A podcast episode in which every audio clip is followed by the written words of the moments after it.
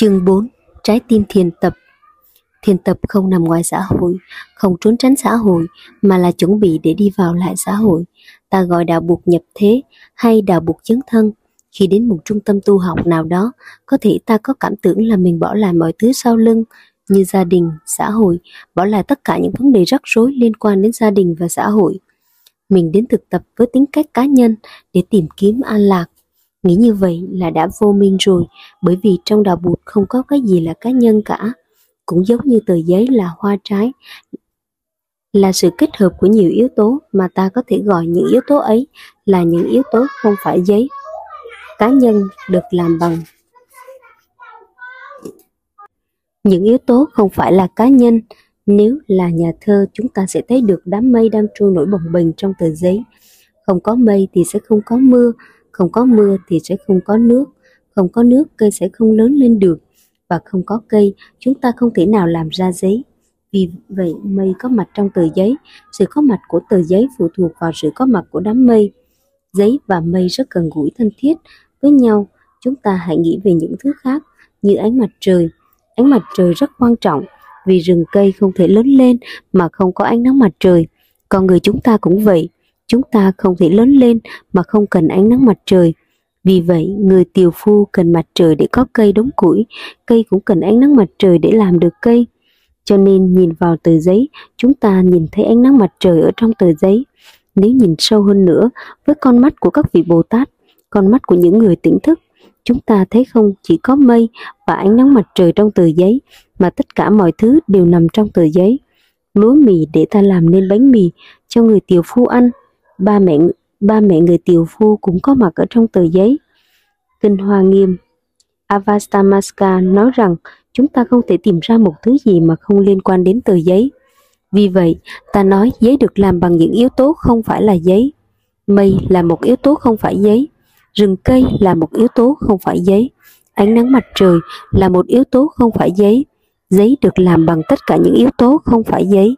Nếu chúng ta nhìn rộng hơn, trở về những yếu tố không phải giấy, cho đến nguồn gốc của những yếu tố không phải giấy ấy, như từ đám mây trên bầu trời, từ ánh nắng mặt trời đến mặt trời, từ người tiều phu đến cha mẹ của người tiều phu, thì tờ giấy là không, không là cái gì, không có một thực thể riêng biệt. Nó được làm bằng những yếu tố vô ngã, những yếu tố không phải giấy, và nếu lấy tất cả những yếu tố không phải giấy ra, thì tờ giấy thực sự không có không có tờ giấy không có một cái ngã riêng biệt. Không trong trường hợp này nghĩa là không có một cái ngã riêng biệt. Giấy có đầy đủ mọi thứ, có cả toàn thể vũ trụ nhưng không có một cái ngã riêng biệt. Sự có mặt của tờ giấy nhỏ cho thấy sự có mặt của thể toàn thể vũ trụ. Cũng vậy, một cá nhân được làm bằng những yếu tố không phải cá nhân, làm sao các bạn nghĩ là mình có thể bỏ lại mọi thứ sau lưng khi đến một trung tâm tu học được? Lửa khổ đau mà các bạn đang mang ở trong mình cũng là của xã hội. Các bạn đang mang nỗi khổ đau trong mình cũng là mang xã hội trong mình. Cái các bạn mang tất cả chúng tôi trong các bạn. Khi thiền tập, các bạn không chỉ thiền tập cho riêng cá nhân của các bạn mà cho cả toàn xã hội. Các bạn tìm ra phương án giải quyết cho những vấn đề của các bạn cũng không phải là cho cá nhân của các bạn mà cho tất cả mọi người. Người ta hay xem thường lá, cho lá là con của cây. Đồng ý, lá là con của cây, nhưng được sinh ra từ cây, lá, nhưng lá cũng là mẹ của cây. Lá tổng hợp nhựa nguyên, nước, chất khoáng, chất khí cùng với ánh nắng mặt trời chuyển thành nhựa luyện để nuôi cây. Như thế thì lá trở thành mẹ của cây. Tất cả chúng ta đều là con của xã hội, nhưng chúng ta cũng là mẹ của xã hội. Nếu chúng ta cứ bị bấn văng ra khỏi xã hội thì chúng ta không thể biến xã hội thành một nơi có thể chung sống được cho chúng ta và cho con cháu của chúng ta. Tôi đã làm vườn nhiều năm và tôi biết có những loại cây rất khó để cấy ghép. Muốn cấy ghép ta phải dùng thuốc kích thích để giúp chúng đâm rễ dễ dàng. Tôi tự hỏi liệu trong thiền tập có thể tìm thấy một loại năng lượng sức mạnh nào có thể giúp chúng cho, giúp cho những người bị mất gốc cắm rễ lại vào được xã hội hay không. Thiền tập không phải là chạy trốn xã hội, thiền tập là để trang bị cho mình khả năng hồi nhập lại với xã hội. Trong các trung tâm thiền tập, có những vấn đề mà chúng ta cần quan tâm Ví dụ như một số người trẻ thấy mình không thoải mái khi sống với xã, xã hội. Vì vậy, họ vào chùa tu, họ không biết một sự thật rằng họ là không thể đến trung tâm tu học với tính cách cá nhân. Đến trung tâm tu học với nhau, họ hình thành một xã hội khác. là một xã hội thì nó cũng có những vấn đề khác như xã hội khác. Trước khi đến một trung tâm tu học, họ hy vọng tìm thấy được sự bình an trong thiền tập. Nhưng giờ đây, khi thực tập và hình thành một xã hội mới, họ mới vỡ lẽ ra rằng cái xã hội này thậm chí còn khó hơn cái xã hội lớn bên ngoài kia. Toàn là những người xa lạ. Sau vài năm, họ cảm thấy thất vọng, tình trạng còn tệ hơn trước khi đến trung tâm tu học. Điều này xảy ra là do ta hiểu lầm thiền tập, do ta hiểu lầm mục đích của thiền. Thiền là cho tất cả mọi người mà không phải là chỉ cho những người thực tập. Đưa trẻ em đến trung tâm tu học là điều rất tự nhiên. Ở làng Mai, trẻ em thực tập chung với người lớn. Thỉnh thoảng, làng mở cửa cho chiến sĩ, cho thiền sinh mang theo con cái đến thực tập chung với nhau. Chúng ta chăm sóc trẻ em rất đặc biệt. Khi trẻ em hạnh phúc, người lớn cũng hạnh phúc. Có ngày tôi nghe các em nói chuyện với nhau. Sao ở đây ba mẹ mình dễ thương quá vậy? Có người thực tập được 14 năm rồi mà chưa bao giờ chỉ cho con cái thực tập. Chúng ta không thể thực tập một mình, chúng ta phải thực tập chung với con cái của chúng ta. Nếu con ta không hạnh phúc, không thể cười, thì ta cũng không thể cười được. Khi chúng ta bước được một bước chân an lạc, thì bước chân ấy không chỉ cho ta mà còn cho các con cháu và cho cả xã hội. Tôi nghĩ rằng sống ngoài xã hội rất khó. Nếu không cẩn trọng, ta có thể bị văng ra khỏi xã hội và một khi bị văng ra khỏi xã hội thì ta không thể làm gì được để giúp thay đổi tình trạng của xã hội. Không thể biến xã hội thành một nơi để có thể dễ dàng chung sống với nhau được. Thiền tập là một phương pháp giúp ta có mặt cho xã hội. Điều này rất quan trọng. Chúng ta đã chứng kiến những người thấy mình bị lẻ loi, xa cách với xã hội và không thể hội nhập được với nó. Điều này cũng có thể xảy ra với tất cả chúng ta nếu chúng ta không cẩn thận. Tôi biết nhiều người thực tập đạo Bụt ở Mỹ rất trẻ và có tri thức. Họ đến với đạo Bụt không phải bằng tín ngưỡng mà bằng cánh cửa tâm lý. Nhiều người ở Tây Phương khổ đau nhiều vì tâm lý, chính vì vậy mà họ trở thành Phật tử, thực tập thiền để giải quyết những vấn đề tâm lý ấy. Nhiều người vẫn sống với xã hội, nhưng một số thì bị văng ra khỏi xã hội. Sống khá lâu trong xã hội này, chính bản thân tôi cũng thấy khó sống, không thể đi theo xã hội được. Nhiều thứ xảy ra khiến tôi không muốn làm gì cả, chỉ muốn rút về trong cái vỏ của mình.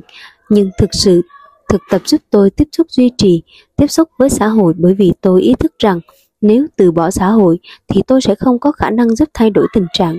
Hy vọng rằng những ai đang thực tập đạo buộc thành công có khả năng đứng vững trên đôi chân của mình thì ở lại với xã hội. Đó là niềm hy vọng của chúng ta cho sự an lạc và hòa bình của thế giới.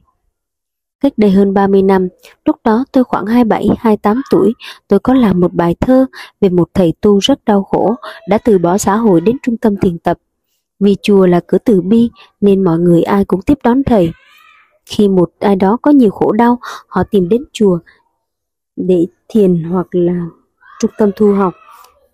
Tức hết là để được xoa dịu và an ủi những người trong chùa có đủ từ bi để cho họ đến, cho họ một nơi để khóc. Người đó cần bao lâu, bao nhiêu năm để khóc, chúng ta không biết. Nhưng cuối cùng họ nương tựa vào nhau, vào trung tâm tu học và không muốn ở lại xã hội nữa. Đã quá đủ cho thầy. Thầy nghĩ là thầy đã tìm được một ít an lạc.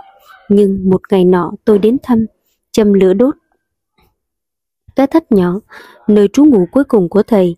Theo thầy thì thầy không có gì khác ngoài cái trò tranh đó. Thầy không có một nơi nào để đi bởi vì xã hội không phải là của thầy Thầy nghĩ thầy phải đi tìm giải thoát cho riêng mình. Nhưng dưới ánh sáng của đạo mục thì không có một cái ngã nhân như thế. Như chúng ta đã biết, khi đến một trung tâm tu học, chúng ta mang theo tất cả những thương tích, những vết thèo từ xã hội và chúng ta cũng mang theo cả xã hội. Trong bài thơ này là tôi tìm thấy người thầy tu trẻ đó và cũng là người đến châm lửa đó để đốt trò tranh. Tôi sẽ xin rằng tất cả, nếu hỏi rằng người muốn bao nhiêu, tôi sẽ xin rằng tất cả tôi tham lam hơn ngày xưa tham lam tột độ cả ngài cả tôi cả người thiên hạ xuôi về sáng hôm nay trong duy nhất, nhiệm màu ôi những mảnh rời nhau, khổ đau, tách rời ngoài đại thể.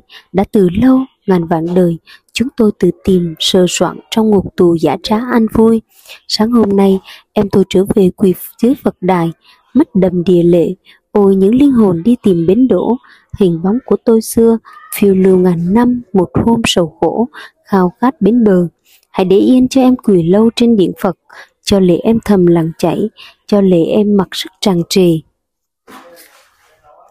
Hãy để yên cho quỳ lâu thêm nữa, đủ giờ, đủ thì giờ cho lệ em khô ráo, bởi vì người ơi, một sáng mai kia, tôi sẽ đến châm lửa vào túp lều nho nhỏ của em ở ven đồi, túp lều duy nhất còn lại của đời em, cho lửa cháy lên cao, cho tan hoàng tất cả, cho chỗ nương tựa cuối cùng tan vỡ, cũng như chiếc bè trên đại dương tan rã, để vỏ cứng hồn em, trong hỗn độn nhiệm màu sẽ vỡ toang tràn trề ánh sáng. Tôi sẽ gặp em bên ánh lửa lửa hồng cháy rực của túp lều. Nước mắt sung sướng chan hòa, tôi nhìn em, và khi cầm tay em, tôi hỏi rằng, em muốn bao nhiêu? Tất nhiên em sẽ cười và xin rằng tất cả. Đối với tôi, trung tâm thiền tập phải là nơi mà ta có thể trở về với chính mình để hiểu rõ mình hiểu rõ thực tại và lớn, làm lớn mạnh thêm hiểu biết thương yêu trong ta, chuẩn bị để trở lại xã hội. Nếu không thì đó không phải là một trung tâm tu học đích thực. Khi chúng ta đạt được sự hiểu biết đúng đắn thì chúng ta có thể trở thành, trở lại xã hội và đóng góp tích cực cho xã hội. Trong đời sống hàng ngày, chúng ta có nhiều hình thức sinh hoạt khác nhau. Có khi ngồi thiền, có khi không ngồi thiền. Hai thời điểm này rất khác nhau, nhưng liên quan mật thiết với nhau ta thường nghĩ rằng khi ngồi thiền là mình thực tập chuyên sâu, còn khi không ngồi thiền là mình không thực tập chuyên sâu. Kỳ thực, chúng ta có thể thực tập cách không thực tập một cách chuyên sâu, đó là tu vô tu tu. Chúng ta đã tạo ra một bức tường ngăn cách giữa thực tập và không thực tập. Thực tập chỉ dành cho những thời những thời công phu như ngồi thiền, đi thiền, tụng kinh. Còn lại thì chúng ta không thực tập làm sao để ta có thể hòa trộn hai thời điểm này lại với nhau? Làm sao để ta có thể đem thiền ra khỏi thiền đường, đem thiền vào nhà bếp, vào văn phòng? Làm thế nào để thời gian ngồi thiền ảnh hưởng tốt nhất đến suốt thời gian còn lại trong ngày của ta? Ảnh hưởng đến những lúc ta không ngồi thiền. Khi bác sĩ trích thuốc cho ta thì không những thuốc ảnh hưởng lên cánh tay mà nó còn ảnh hưởng lên toàn bộ cơ thể nếu trong ngày ta thực tập một giờ ngồi thiền thì một giờ đó phải ảnh hưởng đến 24 giờ còn lại, không chỉ ảnh hưởng trong giờ ngồi thiền thôi.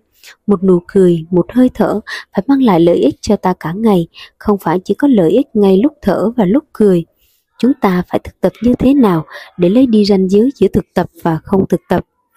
Khi đi trong thiền đường, ta bước những bước chân thật chậm rãi và cẩn trọng, còn ở phi trường thì ta bước nhanh hơn, ít trách nhiệm hơn, làm thế nào để ta có thể thực tập được lúc ở phi trường và ở chợ?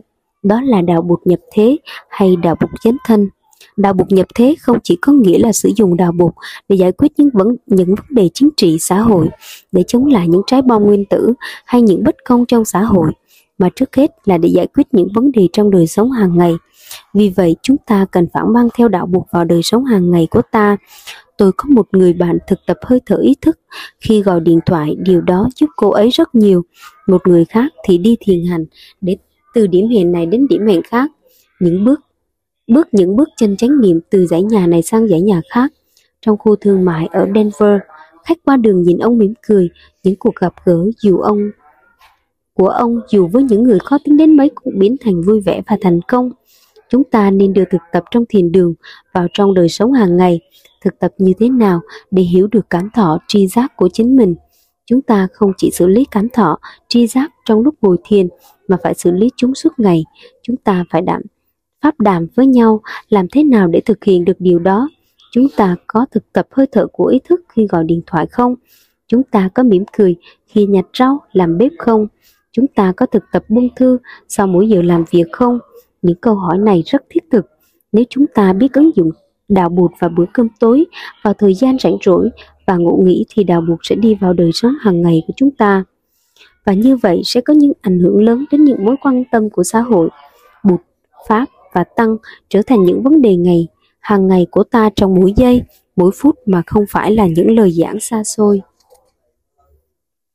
Tâm của chúng ta như một dòng sông, trong đó có những tư tưởng, cảm thọ luôn trôi chảy không ngừng. Thực tập khi kệ nhắc nhở chúng ta ý thức về những gì đang xảy ra. Khi chúng ta tập trung tâm ý vào thi kệ, thì ngay giây phút đó thi kệ là tâm. Thi kệ tràn ngập tâm thức trong ta và vòng nửa giây, 10 giây hay một phút. Sau đó ta có thể đọc một bài thi kệ khác cho những công việc tiếp theo. Ăn cơm im lặng, tôi cũng đọc thi kệ trước rồi mới bắt đầu ăn Ăn xong tôi đọc một bài thi kể khác và uống một tách trà. Giả sử ta có một giờ ngồi thiền và sau đó là 5 giờ không ngồi thiền, rồi đến 3 giờ ngồi thiền thực tập chuyên sâu, thì giữa thời gian thực tập và thời gian không thực tập ấy có dính líu gì với nhau không? Tâm lúc thực tập và tâm lúc không thực tập có liên quan gì với nhau? Ngồi thiền giống như một bài thi kệ vậy, một bài thi kệ im lặng dài. Cái quan tâm chính của tôi là làm thế nào để việc thực tập thi kệ ảnh hưởng đến tâm thức ta lúc không thực tập thi kệ. Những tài xế lái xe đôi khi cũng cần những bản chỉ đường. Bản chỉ đường là và đường chính là một bởi vì bản chỉ đường sẽ giúp mình đi một quãng đường dài cho đến khi bản chỉ đường kế tiếp xuất hiện. Không có sự khác biệt nào giữa bản chỉ đường và đường, đó là điều ta nên làm khi thực tập thi kệ và ngồi thiền. Thi kệ giúp ta trở về với chính mình và đọc thi kệ xong ta vẫn tiếp tục thực tập theo như một dòng chảy. Nếu chúng ta không nhận ra được sự hợp nhất giữa thi kệ và thời gian còn lại của ngày, giữa bản chỉ đường và đường thì chúng ta sẽ bị ngăn cách hoàn toàn. Cái mà tiếng Pháp gọi là cloison essentes, nghĩa là không có liên hệ gì giữa hai thứ, không thể hòa nhập được. Tâm lúc thực tập thi kệ và tâm lúc thực không thực tập thi kệ hoàn toàn khác biệt. Tâm lúc ngồi thiền và tâm lúc không ngồi thiền không dính líu gì với nhau cả làm thế nào để thi kệ ảnh hưởng lên đời sống hàng ngày của ta, kể cả những lúc ta không thực tập thi kệ, làm thế nào để thời gian ngồi thiền thâm nhập được vào đời sống hàng ngày của ta. Vào những giờ ta không ngồi thiền, chúng ta phải học hỏi phương pháp thực tập để mỗi bài thi kệ, mỗi phút ngồi thiền, mỗi bước chân thiền hành ảnh hưởng đến suốt ngày của ta. Mỗi hành động, mỗi lời nói, mỗi dòng tư duy đều có ảnh hưởng của nó, cho dù chỉ có một cái vỗ tay của tôi cũng ảnh hưởng khắp mọi nơi, ảnh hưởng đến cả những tinh hà, mỗi cái ngồi, mỗi bước chân, mỗi nụ cười đều ảnh hưởng đến đời sống hàng ngày của ta và của những người khác. Sự thực tập của ta phải được dựa trên nền tảng đó. Khi ngồi thiền hay đi thiền hành, chúng ta phải để ý đến chất lượng mà không phải là số lượng. Chúng ta phải thực tập một cách thông minh, phải chế tác ra những phương pháp thực tập thích ứng, phù hợp với hoàn cảnh của chúng ta. Tôi muốn kể cho các bạn nghe một câu chuyện về một người phụ nữ chuyên niệm danh hiệu Bụt, Ajida. Mỗi ngày bà đều dùng chuông mỏ để niệm Nam Mô A Di Đà Phật ba thời, mỗi thời một tiếng đồng hồ. Đến khi niệm đến một ngàn lần thì bà thỉnh chuông. Mặc dù đã thực tập như thế cả 10 năm rồi, nhưng bà vẫn là một người khá hẹp hòi, ích kỷ và hay chửi mắng người khác. Người láng giềng của bà thấy vậy, muốn dạy cho bà một bài học. Nên một ngày nọ, sau khi bà ta dân hương, thỉnh ba tiếng chuông và bắt đầu tụng Nam Mô A Di Đà Phật, thì ông ta đến ngay cửa nhà bà và gọi Bà Nguyễn, bà Nguyễn. Bà rất bực mình vì đây là lúc bà đang tu mà ông ta cứ đứng trước nhà gọi tên bà. Bà tự nhủ mình phải chiến thắng cơn giận của mình mới được. Mặc kệ ông. Rồi bà tiếp tục Nam Mô A Di Đà Phật, Nam Mô A Di Đà Phật. Người đàn ông tiếp tục gọi lớn tên bà. Cơn giận của bà càng lúc càng dữ dội hơn, bà đấu tranh với nó rồi tự hỏi, liệu mình có nên ngưng tụng mà ra mắng cho ông ta một trận không?